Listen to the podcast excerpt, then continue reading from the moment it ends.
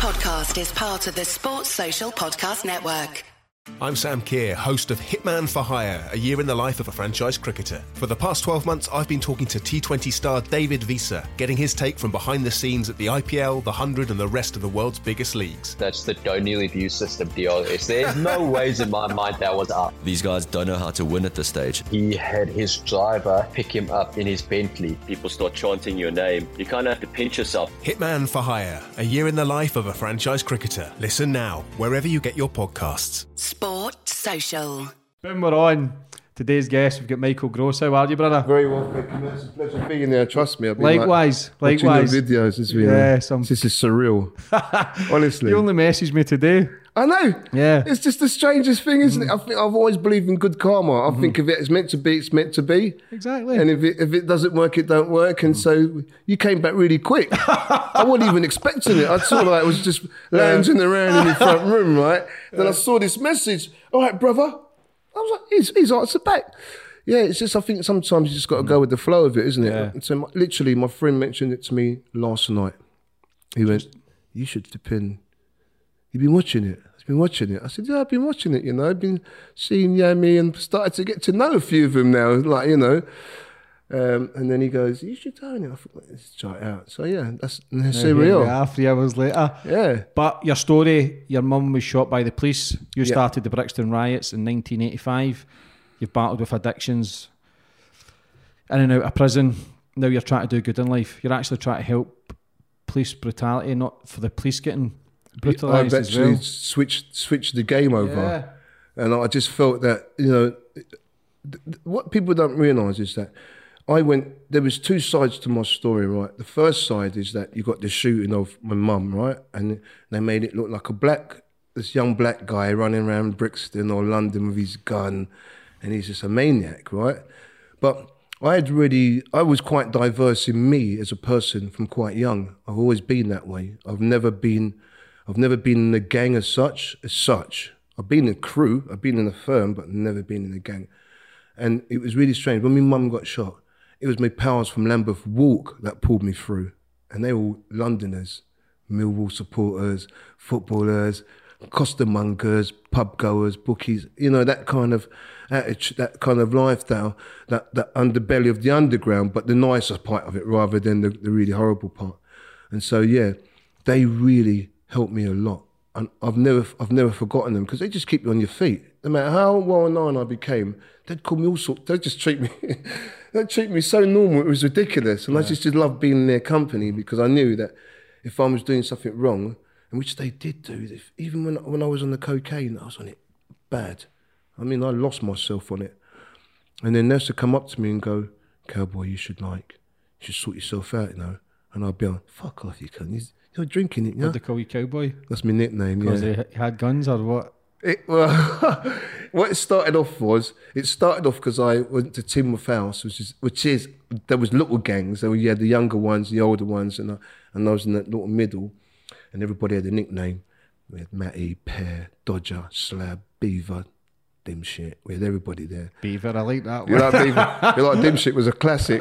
Um, Slabhead. Everyone had a name, and I was playing football in the playground, and someone seen me go up the fence, and they said we've got to give him a name. So it was like, look at him, he's Bandy. Why don't call him Cal? No, call him John Wayne. And someone went, fucking John, you can't call him John Wayne. That just sounds stupid. And then someone said, why don't we just call him Cowboy? And it stuck. It never, I never got, I could never get rid of it. If I could leave Vauxhall, come back two years later, all right, Cowboy. I'll go away, come back again, do another bird, go back to Vauxhall, all right, Cowboy. Mm. To the point that when my mum actually got shot, my pals were saying, get Cowboy, tell him a geezer in Brixton got shot. So my pal went, you silly, silly cunt, that is Cowboy. They went, no, it's not. The geezer's called Mickey Gross. So they went, that is Cowboy. He goes, what, Cowboy's not his, his real name. And we was all looking at him going, how can you, how can someone be born with a name Cowboy? But that's how everybody knew me. So yeah, and then the, the shooting just escalated it more.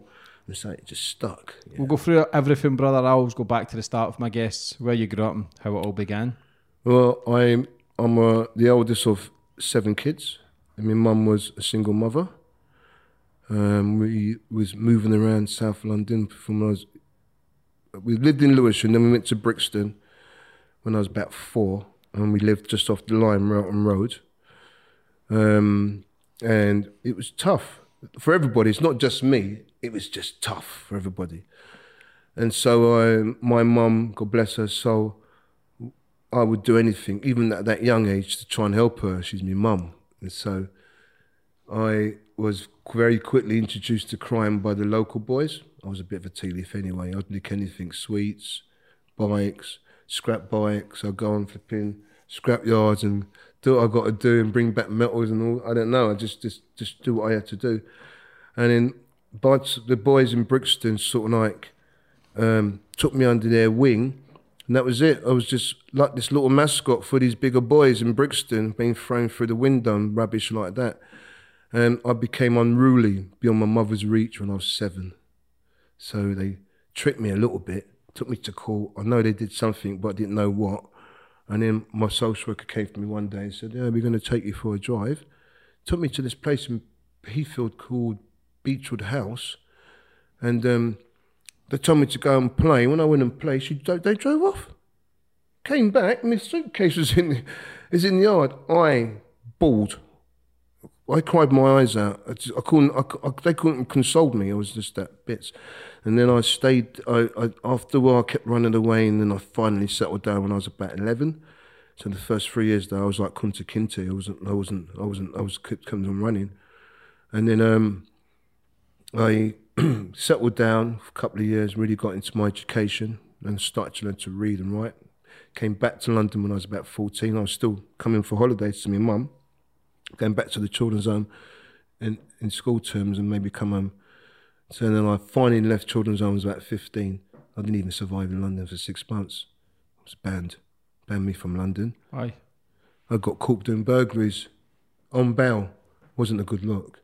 So I went to the magistrate court and the judge just said, we're to we're going to remand you in custody first. So I did a couple of months at um, Stanford Stanford, Stanford Hill, Stanford, yeah, Stanford Hill, down in um, Hammersmith, and then he, I went to Reading in the men's hostel at 15.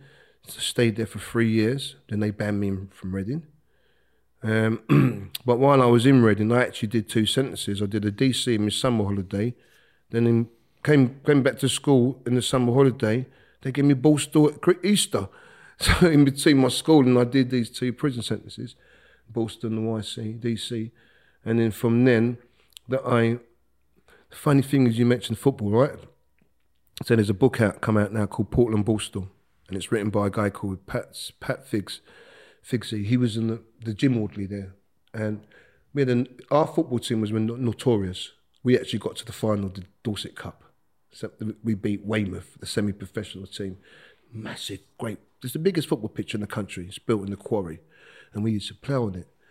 And um, it was that moment where, you know, when you're 15, 18, I'd done from 16 to 18 in, in Portland and, and, and Lewes prison. And uh, I was in that, that edge. Where was I going with my life as a kid? It was just still, you know, tasting what porridge with bird is all about, right? And I was doing so well at my football that Reading came for me when I was in Portland Borstal, signed me up for a trial. I was proper happy. I thought, this is it. We was all talking, my, my boys were talking to me in the landing, you wait till you make it, man. I want to be your agent and blah, blah, blah. Screws was coming into my cell. They gave me their shin pads. Another one came in. It was just a, a, a crazy, crazy moment for me. Came out, went straight to my probation officer because I was still under 18. Told her I got my trial because you're banned from Reading. I was like, what? Smashed up the office don't know what happened there. Just completely lost my temper.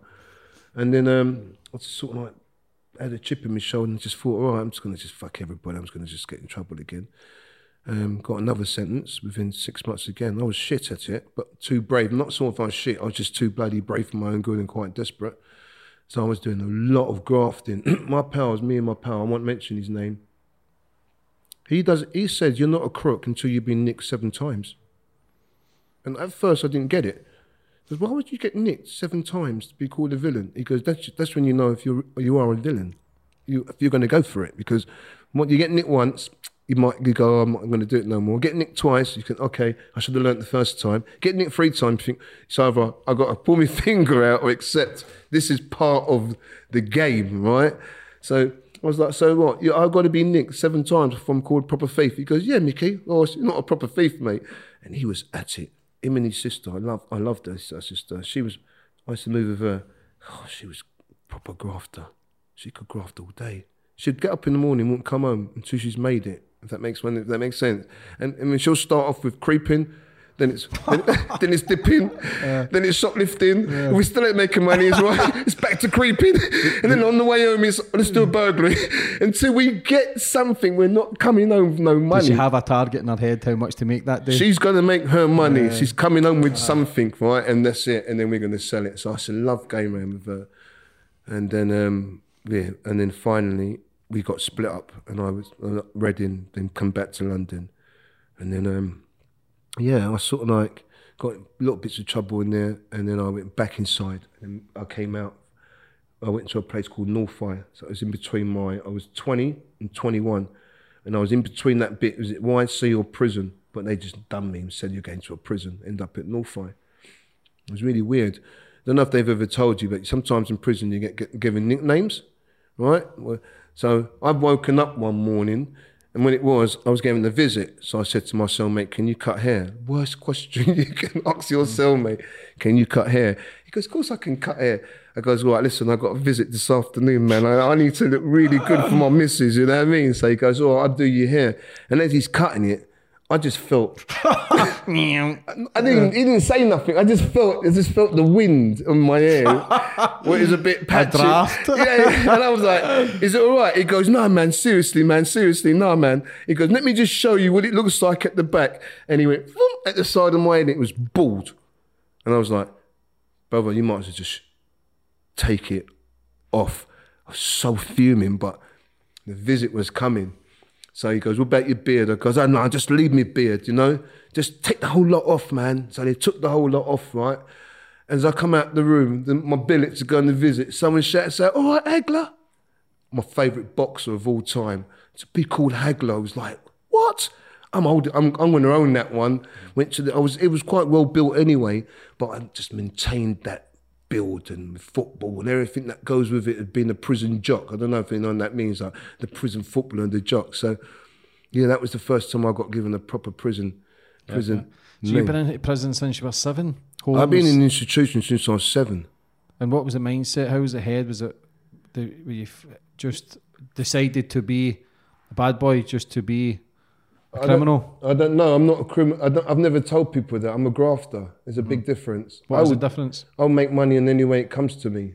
If I have to go and work, I'll work. If I have to go and do a robbery, I'll do a robbery. If I have to go and nick a car, I'll nick it. I don't have a skill set. You know, I had a sentence and they, they tried to A cap me and B cap me and they couldn't do it. You know why? Because I don't have a I don't have a I don't have a, a set crime. It's literally if I get nicked for that, I won't get nicked for it a second time. That makes sense. How many charges have you got? I've got 75. I don't know what category that comes under. Is that you got 75 charges? See my CRV. Shit. Eight, nine pages. This could be a long podcast if I read, if, I, if, I, if I read all You'll this. find it to be very rare. The only common common charge I've got there is assault against police. That's the only common charge I've got. You'd be very rare to find me doing two more than two moves. Have you cleared off all your fines? no, I just do the bird. 140 quid fine in the 80s, man's quite steep it's as well. Steep, steep. I got a fine recently, about seven months ago, maybe a bit longer. I, I was running one of my projects, and there's this there's this activist around my area, and um, he, he picks on everybody, all the councillors, those that can't really fight. He's really one of those new age activists that wants to put it on you came into my building and brought 40 people in, just raided it. Just shut down my building, man. Aye. He just he was just being awkward. And I looked at him and I said, We're going to call the police because it's a proper building. I, I'm under insurance. I just can't fight and all things like that. I'm trying to give you a warning, but you're not having it, mate. So please come. And I know the rules. So I know, all I need is a report number. I can get him out. Right. So I've got my report number. And he's like, yeah, well, I ain't going nowhere. So you know what you are? You're a cunt. As soon as I said to him, you're just a cunt, mate. And I walked off. Do you know he walked to a police station and reported me for threatening behaviour? Took me to court for using the word cunt. I couldn't believe it. So they took me to court, found me guilty at the magistrate. I didn't say a word, just said you're guilty, £10 fine. So he's like grinning at me. So I said, Yeah, I'm going to show you how the system works now. I'm appealing. So I appealed. They said, Guilty again, £15 fine. I said, No, man, it's not good enough. I'm going to I'm to appeal again. So I appealed again and I got it to the Crown Court. And they said, uh, the judge gave me first four years. Uh, four, I had four hours, but when I got there, one hour. And um, they got me in the dock and it just it was a shambles. So when I got in the dock, judge said, "Have you got anything to say?" I goes, "Yeah, I do, Your Honour." Turned around to the geezer, goes, "You're a cunt." looked at- the judge goes, "You can't do that." Goes, "No, no, honestly, he's a cunt." Give me ten pound fine and let me go. Someone goes, someone goes, you must have been the right cunt for you. but um, yeah, so it's yeah, it's fair. So I won't go down that route again. Call known as a cunt. But um, When you were 21 then, was that the year your mum was shot in 85? my mum was shot. I was twenty one. Yeah. So what happened that night? Did you have a warrant out for your arrest? so my pal of mine had a warrant for his arrest. Was that for firearms and He, he got done for a robbery. We all went to a place called Hertfordshire together. There's four or five of us. Sometimes we just go out for a drive, look for some birds in different areas. And Matt, Matt, Anthony goes, "Yeah, I know some birds." Took us down there. He was giving us a walk round, and there's my house, and there's my tree, and well, where's the birds? Where's the birds at? And there's, oh, no, no, but there's. So we went home. We left him there. He found the bird in the end. So he said, but he got done for robbery. So he gave all our names as his witness. So you know. I happened to have some issues at the time and I had a gun in my house. Um, the issue got squashed, so the gun was going back. But um, the, the day of that happening, me and my girlfriend had an argument, right? And so I was um, showing off technically, and she put it on me, really. And I, I didn't know what to do. I just sort of like thought, fuck me, I'll just put the big out on. And she's just stuck it on me. And I don't, I don't, I don't want to kill the woman because she's a good woman. I don't know what else to do. I just fired it into the wardrobe. And then, As you do. as you do, boss, look what you made me do. The usual excuses. And then the door went like that. And I was like, what? That was quick by my neighbours. That was very quick. So she looked round, she's picked up the bullets. I thought, I ain't putting my gun down now. There's no fucking way I'm going to put my gun down because she's picked up the little bag.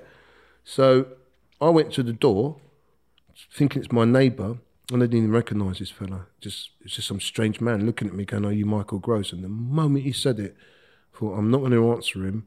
I'm not going to declare who I am. I'm just going to close the door on him.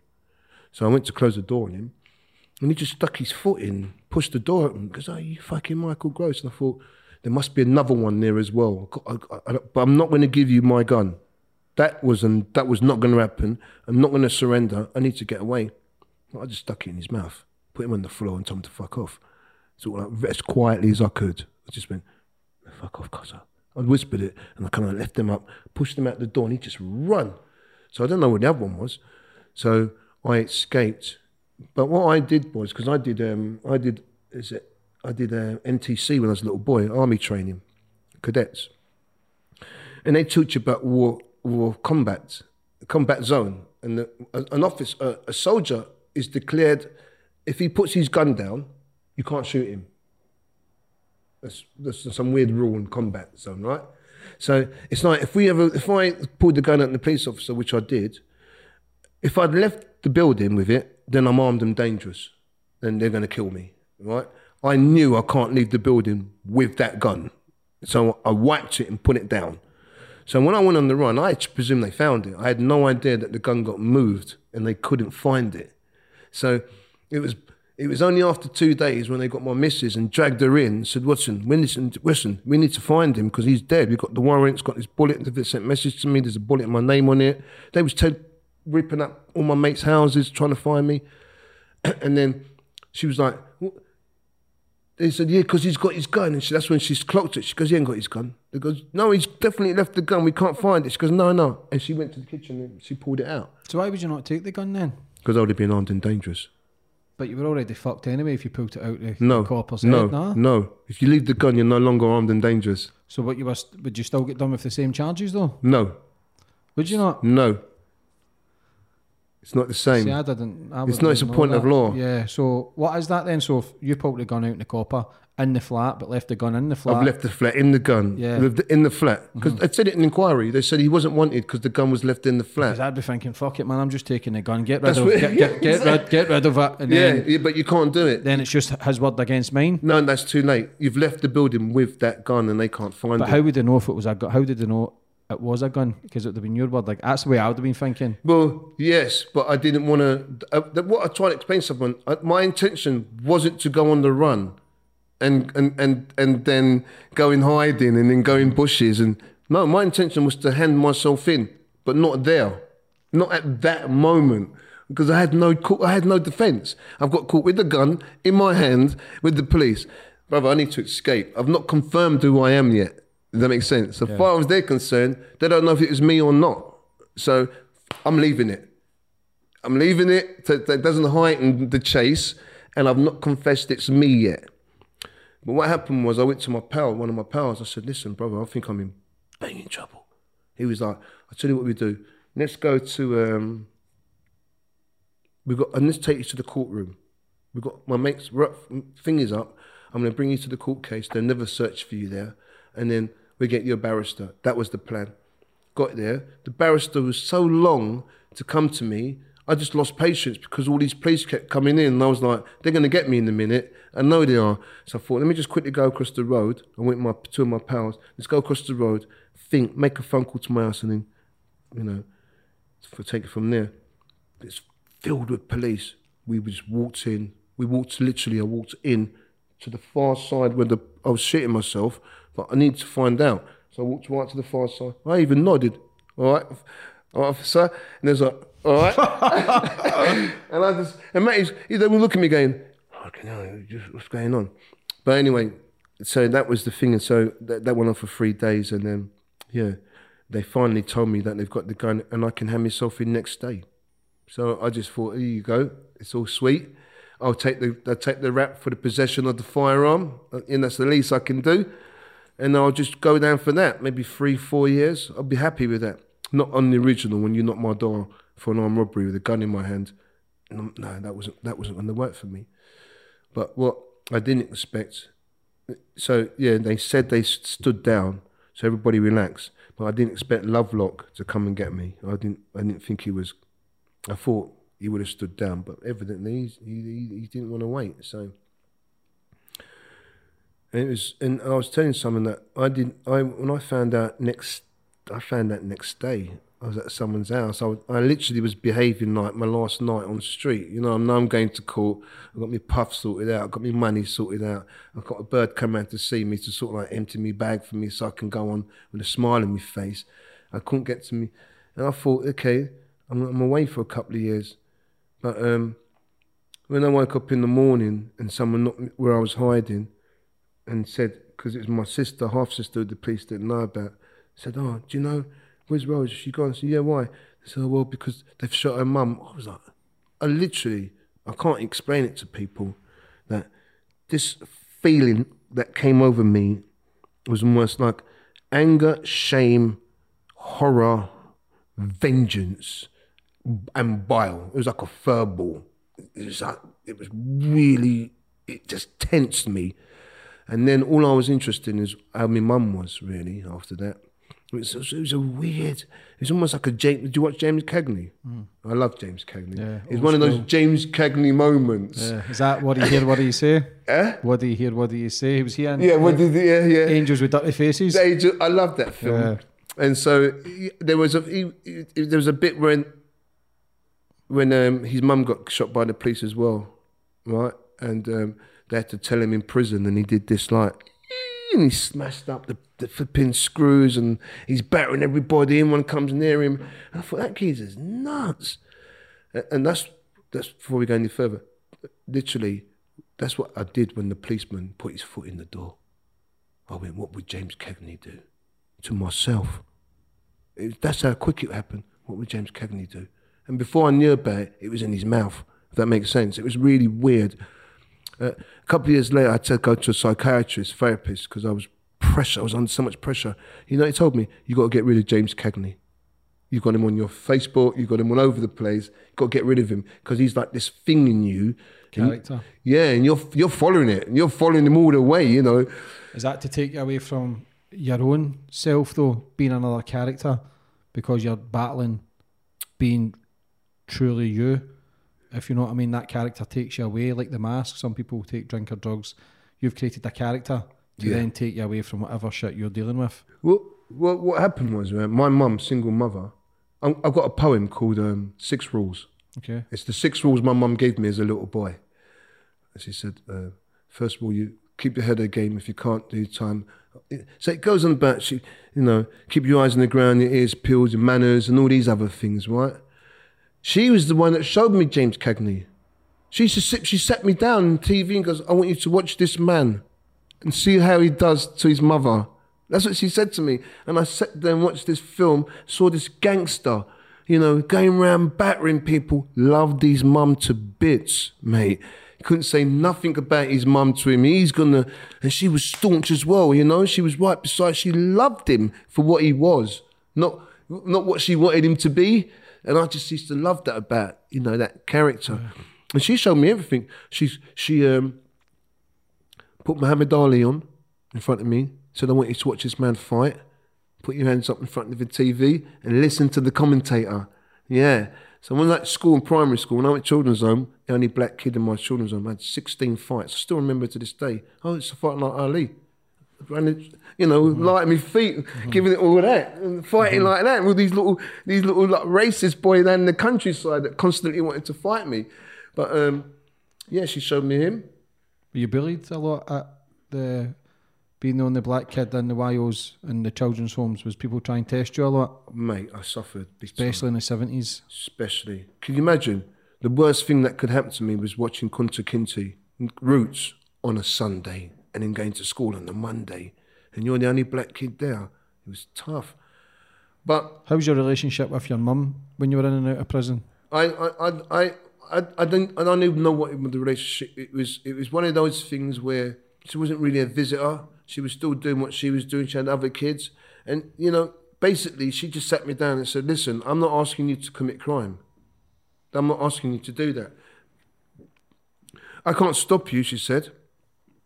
But if you do it, you need to know that you need, you're going to do this on your own. It's your, your responsibility to do your bird, not us to visit you all over the place. If you want us to do that, she said, you better put some money aside. So um, that was it. I just knew if I go in prison, I've got to go and do this on my thingy. But I think my children's home gave me that resolve to sort of like manage that. And I was always good at not raising my head too high, but not keeping it too low. That makes sense. And choosing my fights at the right time. I think you have to grow up fast? you got to you got to be clever. You got to know you can't just fight constantly fight someone. I've never understood someone doing that. Constantly fighting. You need to pick the right fight that stops you fighting. That makes sense. Yeah, it's calculated. Of course it is, isn't it? It's, not, it's no mm. point in me having a fight with him. It, all I'm going to do is stoke the fire that I'm a bully. But if it's the big boy, if it's a big one, and he's going around picking on people, and you think, well, I'm going to go in there, and I if I lose, I lose. But at least I'm going in there. That's the thing about bullies as well. As soon as you step up to the plate with them, because they've got so many fucking enemies anyway, Yeah. people's automatically got your back. Automatic, brother. That's the way I'll be thinking. Chess move, okay, he's the biggest and the baddest. He's trying to put it on people. I'm going to step forward with him. And what happens is, then not only, like, a lot of my friends from back in the day, best friends, we were enemies at the start. Yeah. And because we stood forward with each other, yeah. after the, the everything settled down, we became best friends. Yeah. Because nobody wants that constant look over your shoulder. So you build that alliance with the people who And I think that's really important because it's like you know yourself that there's a lot of bullying goes in these institutions, a lot of violence goes in there, and so I don't want to be top dog. I that's never been my. I just want to do my bird and go home, really. But also, I'm not going to be picked on. So it's not. It, it- I always have a certain type of people around me that don't look for trouble, but not. But not. It doesn't make Don't sense. back down. But don't back down. Yeah, yeah, yeah. You, you know what I mean? Mm-hmm. So we don't care if we lose, but don't back down because if you back down, that just creates all the other things, doesn't it? Mm-hmm. So just keep your head down. So I've always been good in that way of making sure. Children's home would say there was abuse going on and everything in there, and then until you're old enough to defend yourself, you've got to go in bundles. And it's got to be, you need someone in that group brave enough to say, I'm going in first. You're not coming in, yeah. you're coming in afterwards. And you'd like, you just need the starter, don't you? The starter. Was that with the screws? or The abuse, the violence, everything? They was, again, um, the screw, I, I only had two fights in the. In, I, Was it the short, sharp? well, one screw beat me up. What is that? The short, sharp? It's like a treatment you used to give. It was like regimented. Yeah, short, sharp, a shock. Short, sharp shock. Yeah, so yeah, it's it's almost like when I went to Portland and I went, no, is it Lewis? He literally bat, he took me out the cell and battered me because I wouldn't go in exercise yard. Me giving the large and I was like, I ain't going to exercise yards. I'm on remand. He was like, yeah. He went to everyone banged up, come and got me, took me to the toilets and said, right, gross. Boom, before I could even move, he flipping caught me pucker. Boom, like that. And I was like, ooh, went down like that and he grabbed me by my shirt and he just threw me across the toilet. In toilet. Piss everywhere. I'm on, I was embarrassed. I'm on the floor and he went, now you fucking get that sorted out, you can't. And I was sitting there and I'm like, "Shh, this is tough, man. What am I going to do? And then he, I heard him come back. I thought, I don't care. I just jumped up and steamed into him. He bat- they battered me, but the point was, I steamed into him. The bell went, and when the bell went, all the other screws came. And when they found out I was being taken out my cell in lockdown, he got in trouble. So that taught me a big lesson. I thought, yeah, next time you try and do something illegal on me, mate, I'm going to make the loudest noise I can mm-hmm. because it will bring the light on them, right? So, but listen, I need, I, I'm one of them people that, especially when I went to prison, I like everything to be black and white. That's what you can do, that's what you can't do. I don't like middle grounds, and I think that's a very dangerous ground to be in. So if I go Portland Borstal, for example, it's a tough borstal. I loved it. It was in my element because it's regimented. It's got structure, and it tests your ability, you as a person, right? Um, and you're you are on your own there. It's, it's so far to people to visit you. You really got to make your way in that place in Portland rather than oh I've got a couple of visits coming. That ain't gonna happen, man. You really got to knuckle down and put your graft together and you know and get it going on. But I was always very lucky. And then what happened was before I could actually face all that madness between my 18th and 20th and 21 birthday, my mum got shot. So once I went back in prison any time after that, I just got a different treatment. I got my own cell. Governors was giving me phone calls. I knew everybody in the prison over there knew me. So the screws just say, you got loads of cousins you have. Do you want a single cell? I go, please, governor, please give me a single cell. Because everyone wants to, everyone wants to, who I knew around that area, we all wanted to be, you know, within each other. But I like single cells. So What was it like then when you had the for the the knife the, for the gun? So when you had the coppers looking for you for the gun, and then your mum get shot, what was going through your mind then? I wanted revenge. Straight away. I, I was going to, yeah, What was the copper's name who shot your mum? Douglas Lovelock. Did you know him prior? No, I've heard of him. So what was the full story? What was the reason to come in and shoot your mum? Can you understand but why they came into your house with guns if you've put one out in a Of course I do. I've never denied it. This is why I'm saying. You'll understand this later on when we go into it. But I clearly understand why they went into my mum in that way. And then when people bring me that argument, I have to explain it properly to them. I don't want them having this loose, you know, this negative bias without having the full facts. So I'm saying, yeah, what they did to mum's out of order. No, no, but what I did to them was out of order. You can't you can't put a gun in a policeman's mouth and expect them to come to you with kids' gloves on. It's just not done. So I was expecting something, um, but that's why I said I put the gun down because it narrowed it narrowed down odds of me getting shot. You, you know what I'm dealing with. Now I'm just on the run. Shoot on sight then on it? Yeah. So, but now I've got the gun. If I had the gun, I definitely would have got it quicker. But um, I felt, yeah, like I'm saying, it- it was it was revenge I wanted, and I was sort of like, yeah, I'm gonna, you know, wait till mum dies. Everyone says she's only got five years to live, but um, it, it, it just it, it was eating me up. I just I was I was looking I was looking to blame everybody else for other things, my own shortfallings, whether it's my life, whether surroundings around me, even my mum's shooting. You're so desperate to not have the blame put on you, even though the blame's on you, right? Everyone's going, yeah, it's your fault, your fault, your fault, your fault, your fault. It can be a very diff- dis- dis- destabilizing situation. But for me, it was my mum, innit? So I didn't care. I was willing to take the flak, you know. So that was that was one of the burdens I wanted to call for. And the, the yeah, there was sometimes I just felt it difficult looking at her. When did you get to see your mum after she got shot? Two days later. Even though you were on the run? I got so they, I went on the run for two whole days, three days. Then they shot her on the Saturday morning. I handed myself in on a Sunday, and then I went to court on a Monday. So what you see today, the lockdown, I was the, that's what they gave me. I was the first one to get it, but they called it house arrest. Same rules. I couldn't only come out for an hour. I can only, I can only drive around the area. I can only go to the shops to get essential things Why did they give you bail? because my mum got shot. Is that to try and balance it out a They tried to balance it. I didn't even want bail. I said, I don't want bail. I don't want to deal with you. I don't want nothing from you. Is that Just because you didn't want to see your mum either? Because you were ashamed? I, I, no, because I was still playing the game. That makes sense. Yeah. I was, I just automatically went into that mode of that mode. I've been doing it for so long. I just, you know, it almost not secondary, but I have to survive that moment, isn't it? But at that particular time, I actually really didn't care. I just thought I needed to get in. I need to see my mum. I tried to get to the house before that, but I couldn't get to it. It was all surrounded by police. Armed response. Yeah. See if you had the gun on you and the armed response came through your door and started firing shots, would you have fired back? I would have fired. So you could have potentially killed a couple of coppers. Yeah, I think, I think, I think. No, but saying that, I didn't fire the first time, so I don't know if I would fire. That makes sense. It's, it's not my nature to take a life. I've always told this to people. I think that's why I get in trouble because I don't do that ultimate move to get away. I, I, don't- I, don't think your life's worth it. That makes sense. What was it like seeing your mum then being shot? It was horrible. All these tubes coming out of her.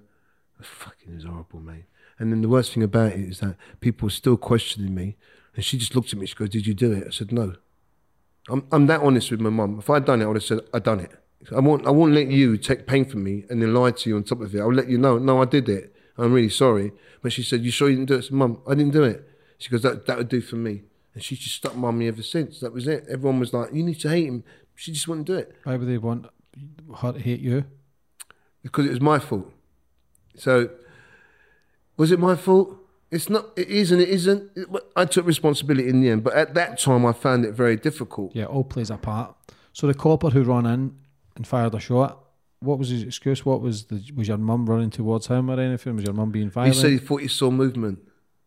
Do you think that you were there to be killed if if they no, I was going to be was you? killed. The bullet was rubbed down in our friend. Mm-hmm. So the bullet was made to give maximum impact on me. They had the warrant signed. It was signed by Hurd and Thatcher. So he was there to kill. Maybe the other ones in Brixton that stood down might not be there for kill, but he was a specialist. That was his job. How many people came through the door There was 40. and one fired? Did they Yep. not say his hand slipped? Nope. He fired, pointed at everybody, and asked What was questions. excuse? He he wasn't fired or anything. He wasn't. He never lost his job. He went to court though. He was found not guilty. Yeah. Not was- guilty of for what though? What Well, they it? stitched us up, didn't they? They what they did was they charged him with GBH with int- uh, unlawfully wounding with intent. That's an impossible charge to prove. That means they're saying that he left the police station to shoot my mum. No, he never. He left the police station to kill me. So there shouldn't have been no intent on my mother's charge at all. That was the trick, and that was when I started to say, okay, these people are clever. Was it the the other forty coppers there the day? Were they a witness for the man who shot your mum? Um, All give statements like No one saw nothing. In the reality, it happened that quick. They didn't know she was shot. It's only when my mum said, "I've been here." Then the other officer said, "What are you talking about?" If they thought you fired a warning shot, so that's the, that's the confusion of it all. So it's like But you're not allowed to fire warning shots. you can do what you want. If it's your house and the surrounding, what they should have done was really did the megaphone bit, but they didn't want that. So it was it was a sniper shit, wasn't it? If It's, they didn't even they didn't even. Some people said they kicked the door. My mum said she didn't hear the door, so that means they jimmied it. Snuck in. They snuck in. So, um, it's it's, re- it's it's it's really hard for me to talk about it this way because the, the years have passed and I've I've mellowed, Yeah. right? But at that time, I was angry. But what made it difficult for me to stay angry is that my mum didn't actually show no anger. It was really weird. She was like, "Listen, these things happen, you know." Yeah, mum, mum, we need to hate the police, you know. No, man, not all police are bad. She was that was that was her that was her. So, I if she's not angry, it it just made me look stupid staying angry, even though I was angry. So, um, I think I sort of like resolved myself to just look after her and do my be my bit on the rehabilitation side. I still found that difficult to do for her because she's your mother. But um, yeah, that went off about ten years. So your mum's, she was on the wheelchair. Paralysed from the chest downwards. Yeah. And how was that for you trying to battle, looking for revenge? And your mum's sitting there calm, peacefully accepting it. Well, I don't know if she's peacefully. I'm just saying that as a mother, that we didn't see that side. Was she doing that for your sake though? Because she didn't want I think she might probably do it for my sake, because I think if she said to me, "I hate the police," I would have gone on one. killed a couple of cops. I would do you have just gone on it. I just would have, honestly. A, a lot of people was very scared for me, and I was scared for myself. I mean, I just didn't make no. I was. I made no. I made a conscious effort to not have no one close to me again. And I've been like that ever since. Once you get close to me, I don't even want you near me again. Very cold then. Become towards that. You don't want to feel your heart must have been ripped right out. I'm then. not having you take no responsibility for me whatsoever. yeah. And it it took me to a point now, it's like, yeah, it, it, I've come to a point now that I won't even move from the scene of the crime if you said I'm calling the police. I won't budge. I will not move. I won't do nothing. I won't go on the run. I won't do none of those things. And if I even hint there's a call, you're going to call the police, I'll call them for you, if that makes sense. I'm, I'm not leaving no scene of the crime. That's what the effect of it was but it was it was very difficult. And then you got a lot of people trying to feed that anger into us as well, the politics of it all, the, Racism. the racism, and so it was it was a very. But you you live in the bubble, right? It's, not, I wasn't politically aware. I'm not socially aware at times. I'm still a naive black man in the sense in my in that skin, not so much naive as a person because I was very lucky with my education. I was well in the children's home when I took it up. They gave me a really good education, and I think that that was quite a useful thing for me later on in life that I could fall back on that education to make a go of something. a lot of times people don't get that opportunity. So, like I'm saying, it went on for a couple of years. I lost my first two daughters, you know, because of the depression and the anger and management I had with them. Domestic violence got worse. I was just a mess. So, um, I left them two when they was three and four. Then after two years, I had my boy called Miles, and then the mother wanted a, a, a boy to go with him, a brother or sister. So I had two with her. Then I left him, them two when they was four, and then I had another one, and then he she had another one. Then I left them. All of them I left at four. Every one of my kids, I've left them at four. Why do you think that is? Just, I think it's just some psychological shit in me. Just scared to go past that, to become vulnerable and knowing that they can. Well, I wasn't. I don't know. It's a weird one. That. I, w- I wasn't in a good place, me as a person. Mm-hmm. How, right? What kind of drugs were you taking then? cocaine, heroin, weed. I'd lost it, completely lost it. I came on one day, this is what really done it. I came on one day and someone come in my house, turned the gas on and took the fucking buttons off. It's, it's only I, you know what saved me? It saved me because I had a budget meter. It ran out. Thank God for the budget, for the budget meter, because it ran out. And as I came into the house, I could smell something. And Hannah, hand, hand went, let me, and as soon as she went to touch the light, I went, no! And she was like, what, what, what? I go, fuck's sake, don't turn nothing on. And then we opened all the doors there, that, everything. Then when we finally turned on, no buttons on the cooker, none. And that's when she said, it's just getting too dangerous for the kids. Who was isn't it?" that? Where was it? Who was that we have that? no idea. Do you think it would have been in police? We we've not. Someone said to me, "Do you think it was police, Mickey?" I said, "I don't know, brother." But How- that how was a long weird one. Yeah, that is a weird one. How can you come in someone's? No one think it was stolen that we could find. Just they took the buttons off my cooker. Were you proper active then, though? I've at always, yeah, I was always active. So, how did the Brixton riot start in '85? Okay, so How were you at the forefront of that? How long after the shooting as well from your mum, the, the, Cherry? The, sh- the shooting happened in the morning, and the riots probably kicked off about five. Remember, I'm not so in- straight away that yeah, day. That day, I wasn't involved in that bit because I'm still on the run. Mm-hmm. So for me, it's I, I, I'm it's all sketchy for me. I'm still in this little box over here. I don't know what's going on. I've I've no. I actually think not many people know my mum's been shot. That makes sense. I have no idea the impact of what's happened. I'm just still sulking in my own mad world of self pity, and you know, looking, you know. And then at one point, I'd started to just live with it. But yeah, the riot started by, by and I and I know the girl did it. She just took the brick and f- threw it at the at the window.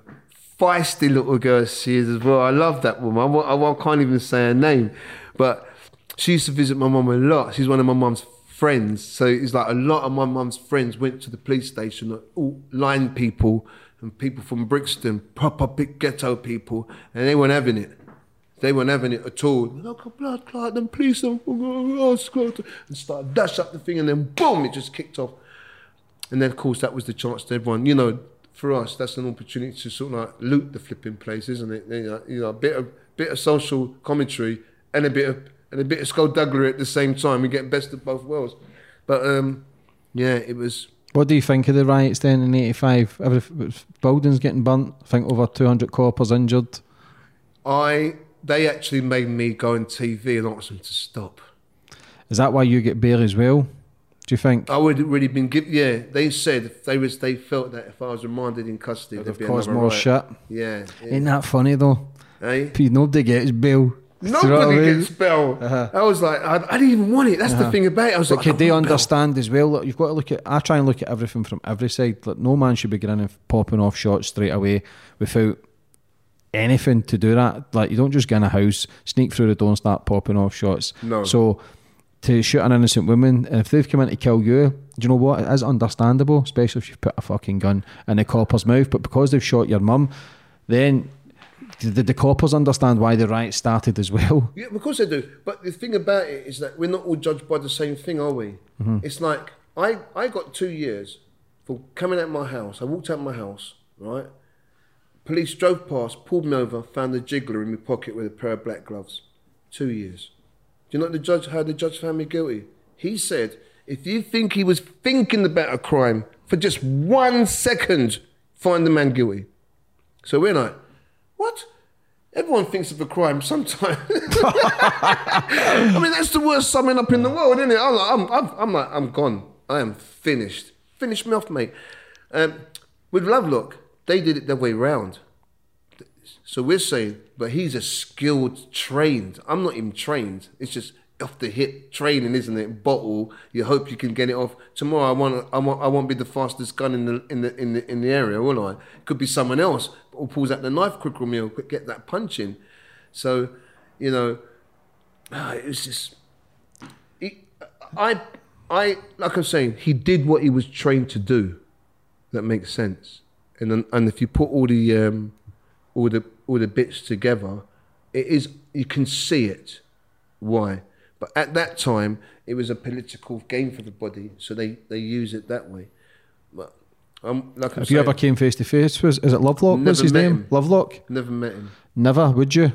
Yes, I will. How do you now? What, Yep. what would happen if you met him ten years ago? I'll, I'm going to hold my hand out to him. You know, Yeah. because on the mental health issue, I think that Is he still alive? yeah, I'm going an to. old try, man. I'm going to try and set that up. If you could, For I'd love him. that. Because I think, right, if, so if I'm going to come forward in my life, I, I did, um, my name is Earl. Have you seen that program? Yeah. I did my own version, right? This is my record. You know how much restorative justice I got to do to clean my slate. So I literally went round one by one doing all these different things. Free, whether it's probation I worked with, then I worked with people in care. So all the ones I've been battling with, I've had to go back to them and say, what can I do to bring something positive to someone in that children's home or someone in that DC or someone in that Borstal who's going through those little nuances of things, the bullying or the racism or the other things that the screws can't hit on. So, um, yeah, it was, it was, it was, it was, it was so with him now, what I felt with Lovelock is, is that now I'm, I've done everything. I thought, you know what? Th- There's only one bit left for me in my reality. I know my mum still feels it. She does feel it for him. I know she did. She, she's that's her nature. Must have been tough on him as well. She said, you know. She must have been a good woman. She's a great woman. She's honest. That's what I like about her. She doesn't look at something. What was your mum's background? Where was she from? She's from Jamaica. Yeah, Look at that. bro. Look at this. yeah. See that flag? I'm gonna. You can keep that, James. Mm-hmm. Thank you, brother. See that flag? Mm-hmm. That's the maroon flag, not the Jamaican flag. The maroon flag. And the Maroons are the only three people in Jamaica. We've got our own land. So this is a play. It's uh, it's called A spiritual woman? It's called it's called a complemented play, and mm-hmm. normally it's done for performance uh-huh. poetry.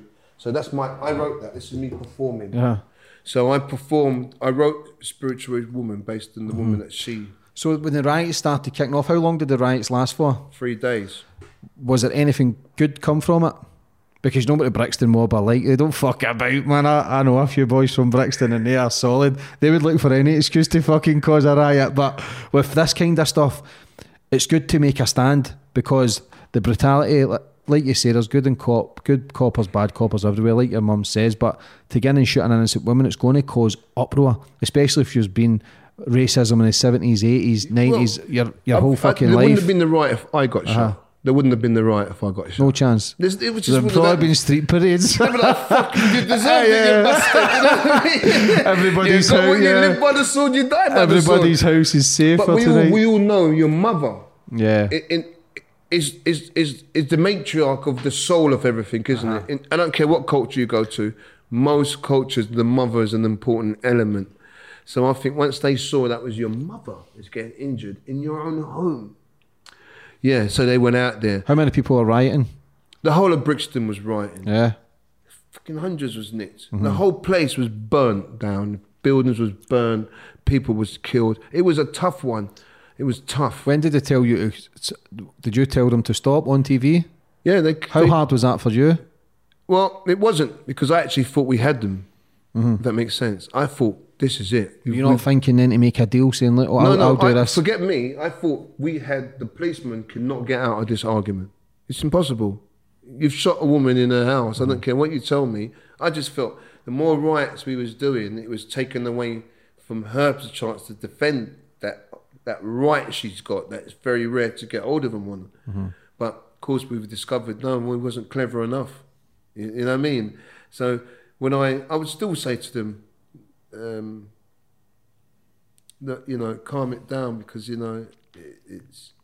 We were smashing up the built the place of Brixton. Some places, some of the buildings that got shot. We know these people as well. So, you know, there comes a point where do you think that defeats the purpose a it bit? does defeat the purpose because you, you know you just you've gone beyond the purpose to just greed. Yeah. It's and just it's- absolutely causing it. Yeah. Yeah, I'm all for people doing street parades and people doing fighting for freedom and justice and everything. But when you start portraying, doing things through vengeance, anger, frustration, setting things on fires, looting, then it, you've got to question that also because where's the greater good in that? It's Yep. great to create noise. I believe Yep. c- creating noise can create awareness. It can create so many f- things that Yep. people who they run around and they'll do their thing. That it's great to get people uniting to create awareness and create change. But when you start destroying other things with it, then it just raises fucking too many question marks. Where the when you going to get the change?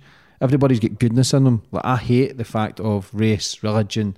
I hate the fact of borders and everything. Like everything's divided. I believe it's divide and conquer. Everybody just fighting each other and hating on each other. Yeah. And really, we're all human beings. I don't give a fuck the colour of your skin. I don't give a fuck where you're from, what your religion is, what your belief is. As long as you're a good person, that's what morally really think should that's what it comes matter in life. Do you know what I mean? I think, like, like I was saying, I think where before a lot of my actions was based on greed. Yeah. In the past, so yeah, I would go to the, what some there's going to be a riot in Brixton. We're going to have a placard. No, I'm going there to go make some money. You know, this is, this is like Yeah, is- an opportunity, it's an opportunity. shops, Do you know, I told someone the riots is like when you're in the visiting room, right? In the visiting room, someone gets caught, Mm-hmm. right? Someone gets caught swallowing, and the, all the screws swarm in on this one character. And as he's, they all swarm in, everybody else is like, Yeah, yeah, yeah, yeah, yeah. and then and it's finished. We're all sitting there like that, right? Mm. Oh, mate, you're unlucky, mate. Oh. and we were looking at each other. Oh, mm. Who went for it first? Because we were all mm-hmm. sitting there like, and that's the rights. I think the same rights. We look for that moment to then go, what? Yeah, man, the police is over there. Fight them. Because some of the people that's fighting did. It's, it's almost like when you said gangster. I said. No, I'm, I- I'm a grafter. You've got some great fighters. I'm sure you know in Scotland. There's some great fighters who never done a day's bird in their life Yeah. but they can have a row. Mm-hmm. But they're not they're not thieves. They work, right? But they're still standing next to an armed robber, and they probably do that armed robber in the straightener. You, you know what I mean? Even mm-hmm. the armed robbers going. Oh yeah, yeah. yeah. All the gangsters that I know in Glasgow can't fight shit. It's just they're dangerous. It's just to wait in your bushes and pop out and put one in your fucking head. Yeah, it'll pop one out Yeah, on you. yeah, you know yeah, what I mean? But will he actually be staunch? Is I saw when you're doing a uh, someone doing talk this the other day. Be staunch. I think I'm staunch. I think I'm pretty staunch. I will stand beside you, James. If it if you're wearing the right, I don't care if we're going down together. I'll still st- I won't allow no one to pick on you in front of me. My own conscience won't let me do that. That makes sense. We'll go down together then. At least we both have black eyes. We'll, we'll be looking at each other. Well, at least he knows. At least he knows if he comes after us again, we'll get him this time. You know what I mean? We're like, we'll just ambush him. He's not as strong as we thought he was, yeah? But so, um, yeah, it's, it's, it's just a funny old thing. But um, um, yeah, uh, some of the people that was writing were fighters and had quite good intellect. So they was taking up the cause. You know, yeah, the police, the, come on everybody, and then throw a brick. Then we're like, yeah, come on everybody, and then you see a couple slip off right with their little trolley. Yeah. I'll be back in a minute. Uh, I'll be back in a minute. Yeah, but Yeah. um, but yeah. bro, growing up from a, a rough estate, like you're always looking to cut corners. Where I was from, like my mum and dad used to rig the electricity and used to do their. sh- My dad used to do shoplifting, stealing blocks of cheese. Like if there was a riot in the street, they'd be thinking the same. Right, we can go and fucking tan that because the police will be over Right. there. So even though people are doing it for the right reasons, there's still always an agenda how you can make money from yeah. it. Wait, wait, that's the only thing. That's the only thing we've got, isn't it? Yeah. And it's not like that's what I'm saying, to TJ. The people that I'm with, I hate that word. Not gangster. I'm not saying it's a bad mm-hmm. or negative word because there are gangsters out there. Yeah, a gangster is just a it's just a weak man controlling other weak men. It's not a gangster's a weak person. It's Yeah, not. It's, um, I'm a money maker. Yeah. I like making money. so Mm-hmm. I don't see. Sometimes if I had to put a gun in my hand, like I'm saying, when we go back to the, the shoot, the, the police officer, I my intention's not to kill him. I don't want to kill him. That's not my what the fuck was going through your head though at that moment to put the gun in his mouth? Were you high? No, I was I was high the week before. I was, I You on a come down? I was on a come down. I, was- I was, Yeah, that's the I- worst I was on isn't it? sulfate, sulfate, and an M1 and uh-huh. I've been smoking weed. I wasn't really into drugs So that much. paranoid as fuck. I was a little bit paranoid. What what I didn't, yeah, I tell you when the paranoid come in. Before that happened, they'd been searching my house for two or three days. and I didn't even know. I had no idea they was in my house until I went to the off license and they told me, you know, the police have been going in your house every time you leave. I was like, I've been blaming my daughter for moving my headset, thinking it's been her. Leave daddy's headset. She goes, Daddy, I don't know what you're talking about. You don't know what I'm talking about. But it was being them. And ah, I don't know, it's just So once all the riots and that finished, how long was the court case for Lovelock? a year. They did it in January when it was cold. They knew there wouldn't be no riots. Six January the sixth, I think he got done just before my birthday. Were, not, were the police not worried that, that he never got charged after that when he got a not guilty? What was he got not guilty, not proven? What did he get? He got not guilty. So a not guilty. Were they're not worried that more like who was the man in America get fucking beaten with the King? Um, you- the recent one. Yeah, no, the the man, not him. Um, Oh, not the- King. Yeah, Yeah, the yeah. boy when they, they were all around the, the cars and they, they, think they don't know if they beat the man to death, but they all get away. The police officers all get away with it, Well, they- and I think there was riots. well, was they- it Ro- Roderick? They planned the King? riots to happen. Uh, they planned the trial to happen at a certain time, and they Mm-hmm. realised they have to do it in the in the winter time.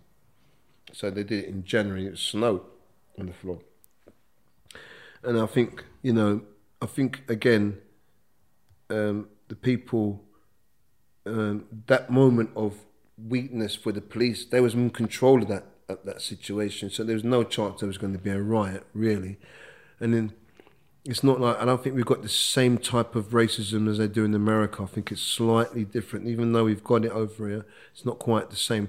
Well, basically, the cops, and police, American police, they walk with guns, don't they? So How bad is it? How bad was it then at that time in Scotland? We don't really see that much racism. It does go on, but it's not as as brutal as it like America, London. It's, it happens everywhere. For me, it's still happening more than I've ever seen it. You see it quite frequently. You see it on social media. You see it on. I don't know if people because they've got more phones now, but you see it quite frequently now. How? What was it like then? Seventies, eighties, nineties for yourself? Going As through that, person? yeah. In Brixton, how was the police? How did they treat you? Well, it was horrible. I call it the occupation. I mean, yeah, you, you, you, it, it was, it was bad. But again, you see, you see, I'm not going to perpetuate. I'm going to start again. The um, the battle was. You have to remember what they're they're they're trying to. Um, it's the line we're talking about in Brixton. It's a no zone go area, right? So you know, we're not we're nowhere complacent or compliant whatsoever. So we're very aggressive towards the police. But there's also a lot of fighting within ourselves going on, right? It's a very violent time. Not if it wasn't police, it was amongst ourselves, and there was that wall of silence. So what you had was just like most most most things. It was the first generation of black people that come to England, right, was experiencing racism differently than in those the black people that was suffering racism in the eighties. Two different ball games. So in the seventies, it was no blacks, no Irish, no dogs. The Irish was thrown in there as well. Even the Scottish was thrown in there as well, right? Bastards. Bastards. it's true, though, isn't it? We was all thrown into that one pot. And I think the Irish and the Scottish and the Jamaicans and the Caribbeans, we all got on really well with each other. Yes, we, I don't think I ever had an argument with Scottish, someone Scottish or Irish because we we seem to get on much better. The racism from the British, though, the police, they was, I don't, I'm not sure if I can put that down to honest, honest, honest racism, because they was wicked to their own kind. Have you seen what they do to their own kind? They're wicked, mate. So if they're going to do that to their own kind, what what chance have I got when I get nicked, or someone Irish gets nicked, or someone Scottish gets nicked? They they don't even want us to be doing these type of things. So they, for me, it's almost about the game is this is the game. This is what this is what my new project will come together. This is the game, and this is what happens when you get involved. End of. We all get beaten. We all get the truncheon. We all get the flipping handcuffs. We all get it for the same reason. Go and backchat him, see what happens to you. Go and throw and pull a gun on him, see what happens to you. Go and kick that screw, that cosel in his head, see what happens to you. Not go and kick that cosel in his head and then you expect him to go, okay, Michael, quietly, just come with me, just come with me round the corner while we try and so that ain't gonna that's not the society we really want, right? So Do you think it's easy then to throw race into it you just just to, can throw it in there. just to put fuel to the fire? Yeah, you can just throw it in any time you want. But racism can be overcome. What you might call racism, I call it ignorance sometimes, or lack of information, right? Some people are just fed. I mean, history is told by the victors, right? So they're not going to tell my history in the 70s in schools. We're going to just hear about the British victories and what the British done, the British bulldog spirit and the British comedy and the British actors. That's how we grow. So you got this sense of pride amongst the British in, in school. But they would call themselves names. They, they might call me a, a nigger or a wog. With my mates, the jockney. If it's if it's if it's north, that's something else. They, there's so much levels of um, com- tribalism, is what I like to call it, going on. It- it's it's ridiculous. So you could have some two people, uh, which I have got, a couple of friends, will pucker together two support West Ham, two support Millwall, two support Chelsea. They all go their different ways on match day, right? And they all come back match day. They hate each other. They Chelsea this and West Ham's that. They call each other names, but they're best pals. My mates used to come round with me. I didn't take black people amongst them. I couldn't take black people amongst my pals in South London. They, they just would struggle with them. If that makes sense. They didn't. They didn't have the the um, what I would call the sense of humour to laugh at yourself. Because that's the key, isn't it? You've got to be able to laugh at yourself. If you can't laugh at yourself, I find you're a dangerous person because you're going to be very sensitive to everything, right? I'm not going to be able to say nothing to you. I've got to be able to take a joke, give a joke, be the butt of the joke. that's what it's all about. That's what for me brings that camaraderie. So, you know, I went when I went to Portland. They said you're not going to survive in Portland. They don't like blacks. That's what they told me. They, they stopped the bus, got out their bats, the screws, walked up to down the coach and said, "We don't like blacks and we don't like Londoners." And Groce, you're a black Londoner. And I'm sitting at the back of the coach thinking, I'm in trouble. I mean, I'm, I I don't even know what's going to happen to me now. I'm going to do this. But guess what? My football got me out my cell. And that same set of screws that was saying, you Groce, you this, you that, was treating me with a different mentality now because they had the love of sports, right? And they love a man that tries because I'm one of them ones on the football pitch. I would run every inch of the blade of grass. That's just how I love it. I don't know, you, how long do you play? Yeah, still play. Okay, so do you run every inch of the blade of grass? Yeah, of course. Except the last the, the last thirty minutes. But you know what I'm saying though? I- think a football pitch is a great analogy for pitch mm-hmm. battles of life. Yeah. I can tell your character by watching you play football. I really can. I really can. I can look at you. God, he's going to get one up the arse. He's going to disappear in the game. You know, look at him like that. But um, yeah, so I think it's very easy to stick in racism into a place. And It's then- as you say there, tribalism. It's important. Everybody wants to feel part of something, no matter if it's a protest. I just want to feel part of something. Supporting a football team. I think I read something, feed them bread and wine, and people forget what the real purpose is in life. Like Yeah. people just want to feel part of something. That's all you want, What don't is it? Going to a football match and shouting and shouting and shouting, getting anger, coming back, shouting, shouting, shouting. Break it all down. What the fuck is it really? Uh, but you know, someone, someone told me once, I mean, oh, them racist football supporters that's going to them games. I said, let me tell you something about those racist football supporters. When I've got to play a game up in North, and it's like, you know, drizzly and cold and miserable, and you've got these tough northerners tackling you, and you've got the side of all these other northern hard men that want to fight you. That hardcore crew, they're on your back. We love them because they're going to raise the voice, they're going to raise my spirit, and they're going to be there in the trenches with me. That's what I love about Millwall supporters. They're great. They don't care the size of the audience. They're going to support their team and go all the way with it. So that tribalism is very important. But to call it racism because you're not part of that tribe, oh, I'm not part of it, so you must be racist. It goes beyond that. It's, it's not about that. It's, it's about something else for me. How long did Lovelock's trial go on for? A week. Is that it? And what what happened when they got not guilty? Were you in prison at the time? Or were I you was out? out. Were you I was out? sitting at my mum's. Was your mum at court? Did she go to court? She went courts to court, yeah. give every day? evidence. Was there any One day she so went. Your mum never got any compensation or nothing, She got compensation. did she? She got uh, she got compensation. I was because the conversation they gave her, they said she had five years to live, but um, she survived longer. So I used to say to her, "Do you want us to go and get you some more money?" She goes, "No, mum, you survived more than five years. I mean, look here, I ain't, I, don't, I ain't begging them nothing."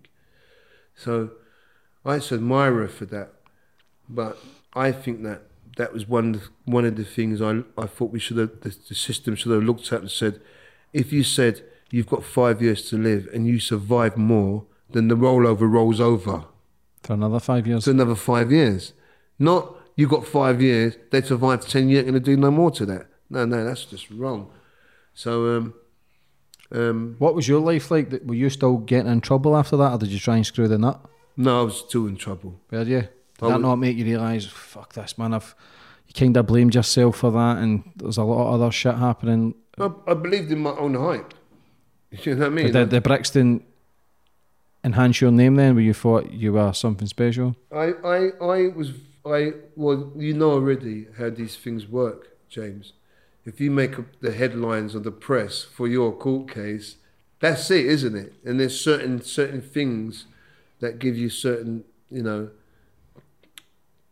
authority and command of that sense, right? So, you know, I'm not saying it was a well-known argument, and the argument of people hearing that I put the gun in the mouth kind of like made it folklore, but it was it was still a silly move. That makes sense. It was a, it was a move that was not really thought out properly. Like I said to you, it's just I was there and I just thought, what would James Cagney do? But um, yes, So what did you do? You still getting in and out of prison and after that? I was because I couldn't get a job, mate. I was I couldn't get no work. I couldn't get nothing. I, was just left with crime. I didn't do it at first. I slowed down a little bit, But then, after like 15 years of not working for no one and not having a job, you know, and finding it difficult, I just got used to the lifestyle. I didn't know I didn't know nothing no different, you know. So there was one or two times I tried to pull out. I just didn't have the arsehole, really. And then uh, uh, I think when I got cocaine and I was that that really ripped me up completely. I thought I, I wanted to die. I tried to commit suicide twice. What So- did you try and do? Well, it always happened after I've had a session on the pipe. So I'm like, Calm, calm down. Were you smoking the coke? I was smoking the coke, yeah. That's next level, then, and that fucks with Well, I was serving, you know, for a couple of years. So it's not like because I, like I say I wasn't were you washing it with ammonia? ammonia and bicarb. fucks with your banana. That It's a fuck that fucks I didn't touch it. I wouldn't touch it. And then one day I was out somewhere someone gave me a spliff, uh, had a little the bugle, and then someone went, "You're wasting it." Because what? This is a Charlie spliff, mate. This is that smells beautiful. Blah blah blah. No, no, no. You got to try on that. And they gave me the pipe, and I'll never forget. I kept saying, "I hit that pipe, mate." I've never come down since. I was chasing that dragon for fucking years, trying to get that first high. how much do you think you spent on it? My mum said, you, she don't know how much I spent. They think I spent a lot of money on it. All those tons, all the bad stuff that you done, all those years in prison for just creating an addiction, then isn't it? Well, because yeah, I, into, I went from I went from there because, like I was saying, I I went f- I mean, after my mum got shot. There was um, there was there was um, I got Crime Watch. There's my Crime Watch court case, which I won. What happened? Allegedly they said they robbed a bank, right? Um, but I I won the. It was on Crime Watch, and my name was brought up, and I had to go to trial and blah blah blah, and um, they tried to measure my face and all things like that. But we won that court case, and I think that made me gave me a false sense of a false sense Importance. just gave me a full sense that I could continue doing what I was doing, and which is what I did. And then of course I got into the pipe, and I just my my trade started to change from going from these other bits of work. Then I went into fraud. The next thing now I'm shoplifting.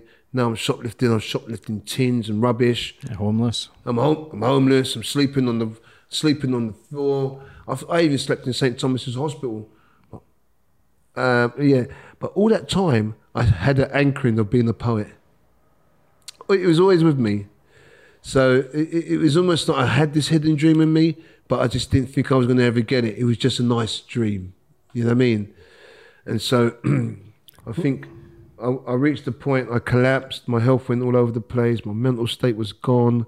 I was finished. What weight were you? Six stone, seven stone? I went up to about eight stone. I, went Yeah. I was I was always big, quite muscular. My trousers was falling off me. My teeth was fucking horrible. My my skin was grey. My hair was brittle.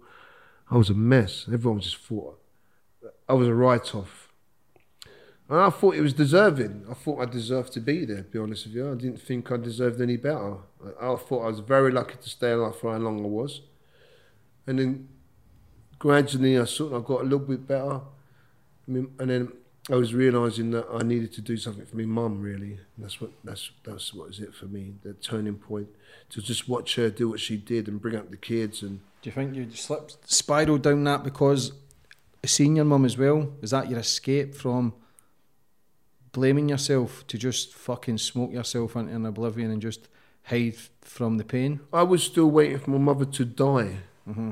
I'd really got rid of everything close to me, so I had nothing left to hold on to apart from my own personal revenge. That makes sense. So it was a vendetta against yourself. Yeah, it's, it is against me. It's against me because I'm I'm literally wasting my ability of what I am capable of doing. And the only one who believed in me was my mum. She said he is talented and just needs to get it out. So What age were you then when you started making the changes? thirty six, Yeah. and it was because And what was that moment? What was that day? What was that? You have that. Like when I was going through my change at 30, I had mines at 30. I thought, fuck this. When I used to sit and get mad with it, when I was bang on it, I used to look around and think, look at the fucking state of these people. But yeah, I was fucking the worst because I was always the first in and last to leave. I owed everybody fucking money, but because I was a funny bastard, people just fed me, kept feeding me drugs because I was always fucking. You're like me. last. I was quite a nice person to be. But I used to look around and I used to think, look at the fucking state of these people. Even though I was a mess, I used to think I was always going I to used to out. clean people's houses when I'm on the pipe. Because I'd be sitting there going, brother, your house is terrible. And I'd be hoovering and doing washing up. Then mm. I'd just get on the pipe, Mikey. I said, no, mm. man, I, can't, I just can't sit here mm-hmm. with this rubbish. And, I'd be, and, then, and literally, I I devised, this is what made the, the game change, man. I just I started to do like some counselling, come bravado chat with man on the on it. And there was more than that to, to a point where four or five of us would sit together and not not just go down that old route of the crackhead.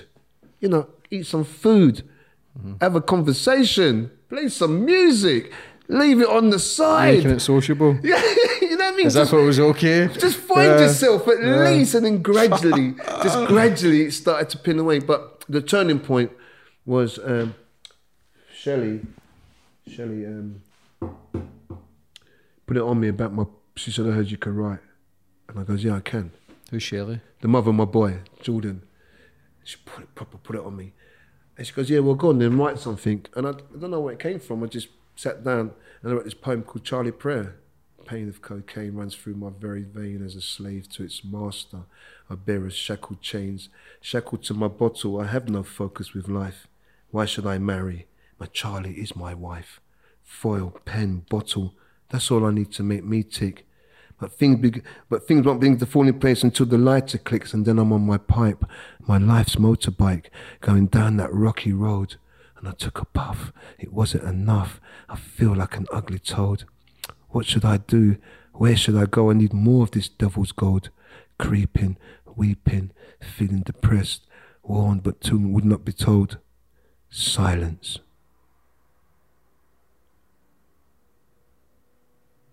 If the outside world is loud, it begins to hurt. I need another stone to take away this dessert. What am I really doing? This must sound really sad. Why should I be doing this? You must think I'm really mad. This is becoming serious. No longer should I. Does it feel like a game? This is one beast, my friends, I truly have to tame. I cannot blame the dealers for only a service is what they feel. I can only blame myself for enjoying this deadly thrill. And I know I don't need this. It's all in my mind. I must believe in myself and self respect I must find. So I'm going to throw away my bottle and put my futures in my hand. And against all adversity, I know I will stand. But the journey that's in front of me will be hard from the start. But I have new ambitions that's going to be running, ruling my heart. For I want to see the world without the Charlie mist.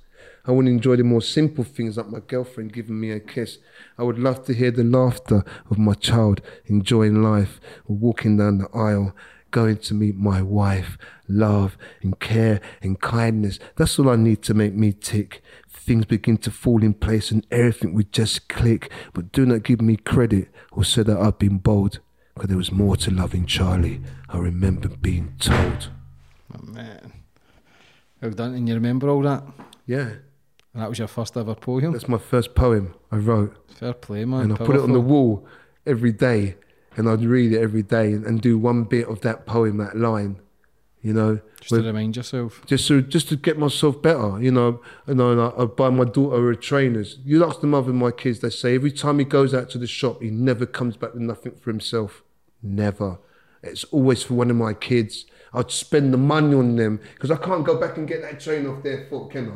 I can go back. This if I sold you the trainer, I wouldn't feel no way. Come back to you and say, James, give me that, give me them trainers, mate. I'll get a new pair tomorrow. How many kids have you got? Seven. Seven.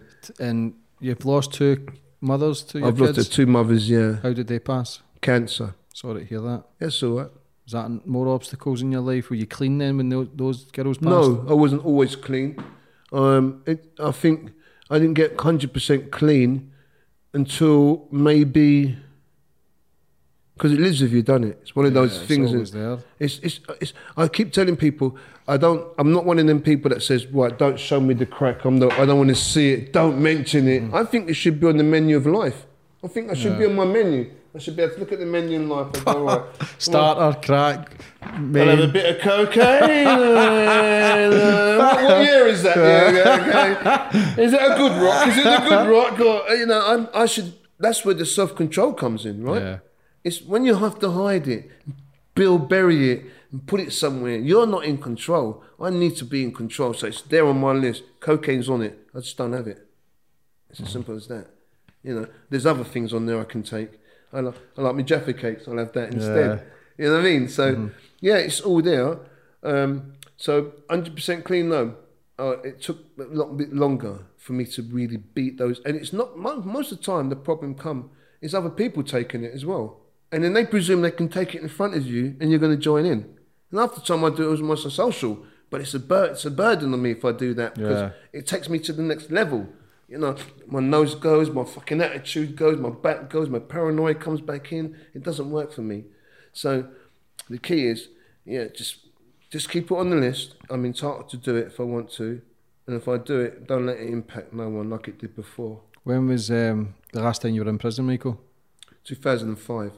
So 16 years ago. It's a hmm. long time. I was clear up to 10 years before that. How many years do you think you've done in prison? I don't know. A lot of it's remands and little bits of sentences there. I've never been the one that got a big sentence. Touchwood, man. I, I think that would have done me as a character. If that makes sense. I think you know now and then you got to you got to do a bit of bird to I even up the life as itself. And I got away with so much. Sometimes I just mm-hmm. get put down. Fucking, I'm, glad I got the break. Yeah. So I what are you doing with your life now then? Because I know you are very anti-authority, hated the police, probably what killed him at one point, to then, because the, the assaults on police have risen over the mm. last few years. Yeah. You're trying to bring that down. How come? Well, I've been doing non-violent communication for years now. It's a tool that I've had to use for myself to help me with my own violence and expressing myself because I didn't know how to do it properly. But once it was in, it was brought to me, it was something I could share. And then what, what people don't realise is the work I do now, I did that when I was on the landing. It's not like I came out and then did the work. This is what I was doing on the landing. I was writing the prisoners' letters. I was going to the adjudication with them. I was sorting out their visits and stuff like that. I was going through their law books for them and their court cases. So these things of helping someone on the landing was not was not no new to me. In fact, it gave me probably a better edge when I came out dealing with some of these organisations because they're sitting there telling people, "Oh, we love, they love us in there," and I'd be like, "No, we didn't love you. They didn't know I was serving. No, we didn't love you. You had dinner.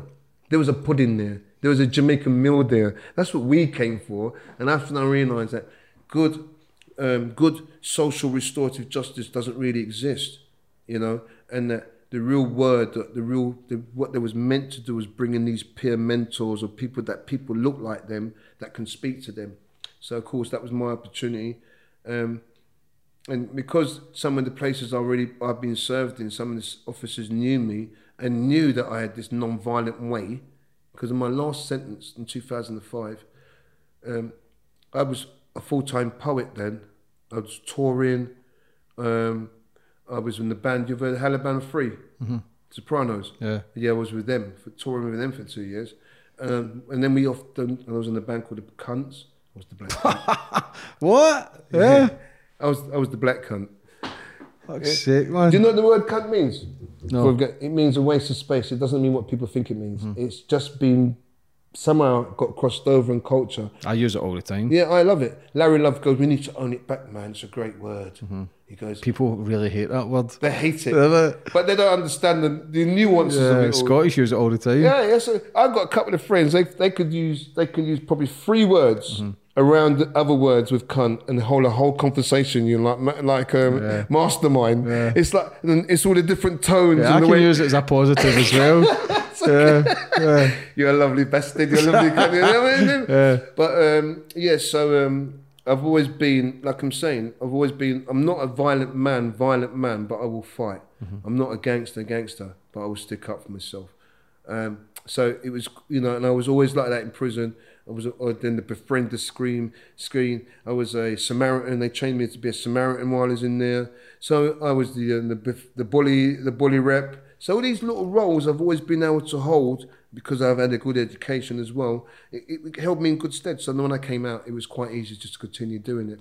And all my projects have got prison numbers, names. So I've got a project called Canteen, I've got one called Unlock, I've got another one called Joint, Joint Enterprise, I've got another one called Going Equipped. They're all like spun off the, the actual negative words that we were grown with to turn it around. And so it makes it easier for me to sell it when I go into prison and say, this project's called Unlock. Like, what the fuck did you, how'd you do that? You got to unlock yourself, brother. What do you think looking back at your life, Michael? Uh, I think it's. I think I think it's been an. I've been blessed and it's interesting, right? And I, I know they talk about my mum shooting and the riots and everything, but it's it's I don't I can't even put it into words, brother. I really don't know how to say. But what I I will tell people is that. Um, good is good, and it'll always be, if it's in you, it will rise. If it's not in you, it just doesn't come up. It's just going to be negative.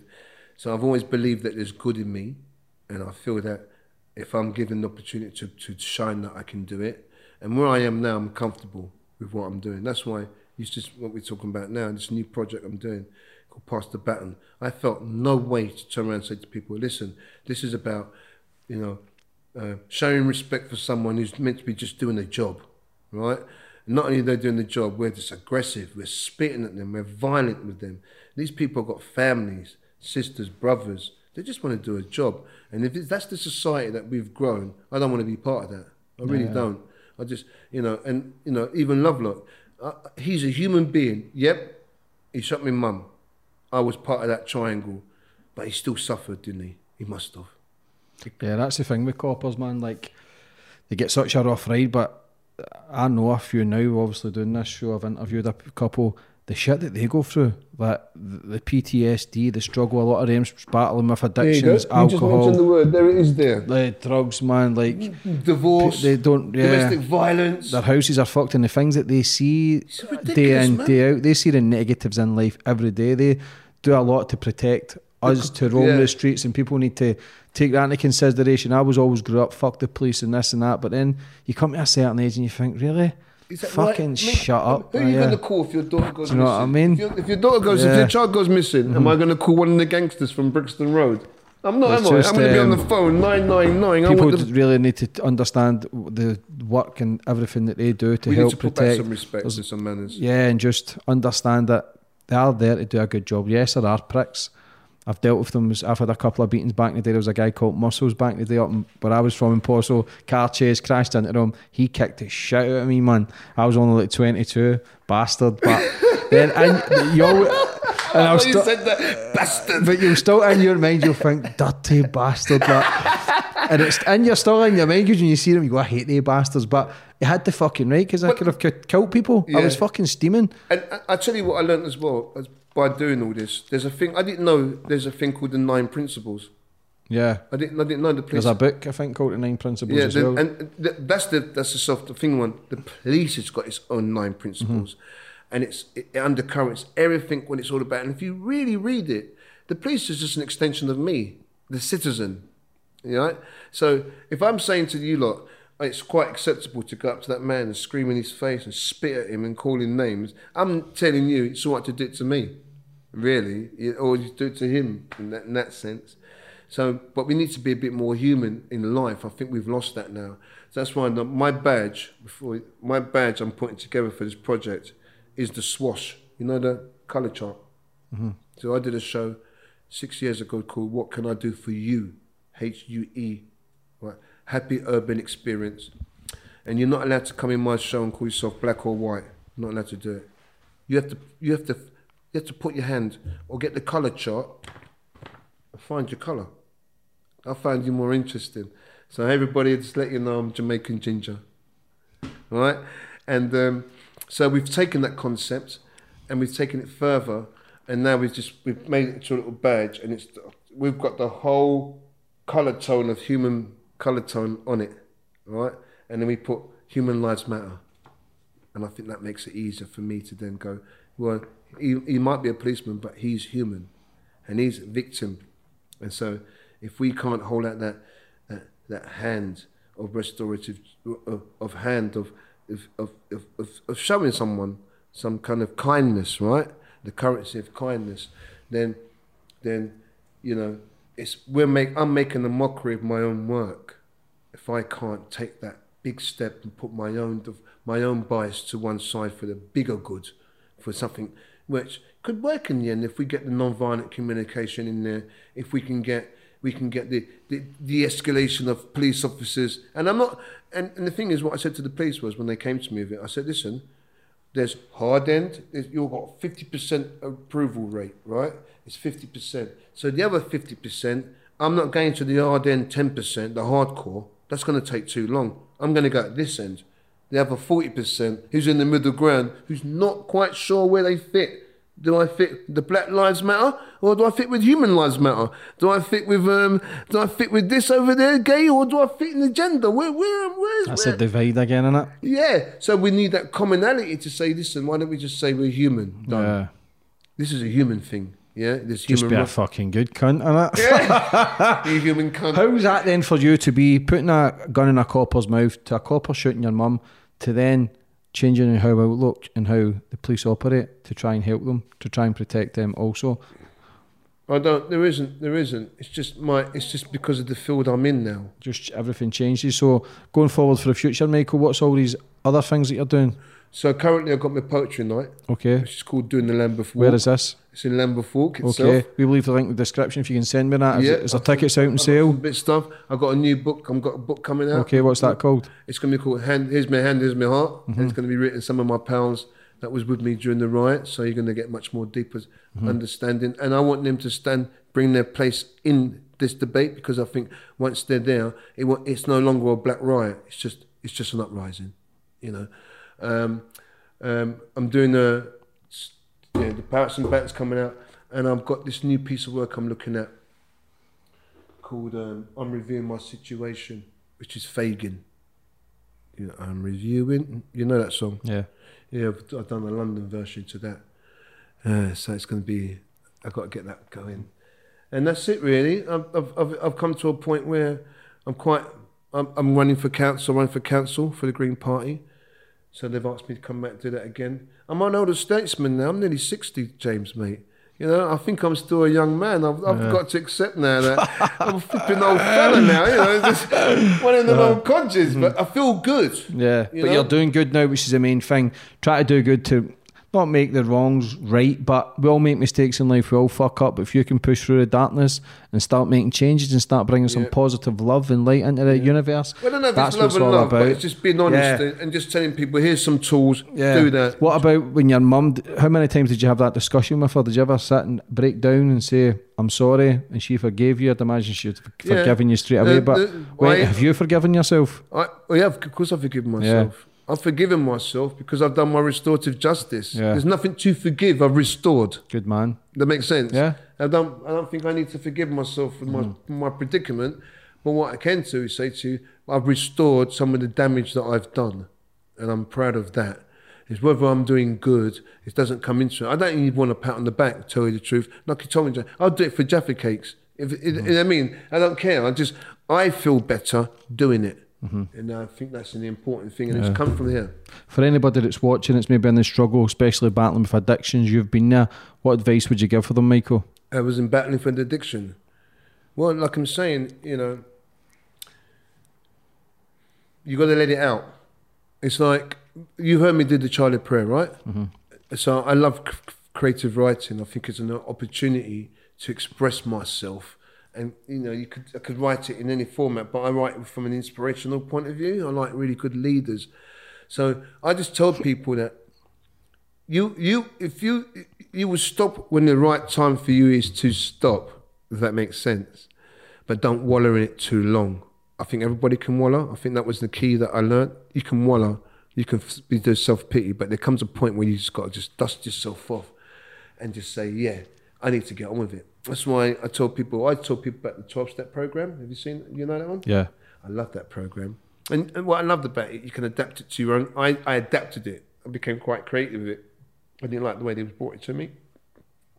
So I said, and my course, can I do my own bits, my own poetry to express that just the same way? They said, yeah. So I did this, this whole thing. But and again, it's not so much me. I think there's a lot of people have given me a lot of advice. So like I tell people, if you really have go and get some help as well. Don't feel so embarrassed. I think the key to about changing is vulnerability. Once you feel that you're vulnerable and you can feel that embarrassment, that's a good time to change. Don't do it. Don't do it. Don't try and change when you're angry or you're you're you're, you're clouded or you feel a bit guilty because you've been on a larger binge. Because I've done that many times when I've had enough, man, of my addiction. I'm not going to smoke no more than I smoke, and then I, at the end of it, oh my god, what have I done? And I perpetuate this circle. So, you know, and the- and the key is you for me the the, the, the, the, change came is when I just I made my own decision. I think that was that's important for you as a person that to have your own autonomy and say, okay, I've done this wrong. What can I learn? Which you heard me say. I don't think I'm. I don't think I should apologise for anything, but I should definitely learn from it.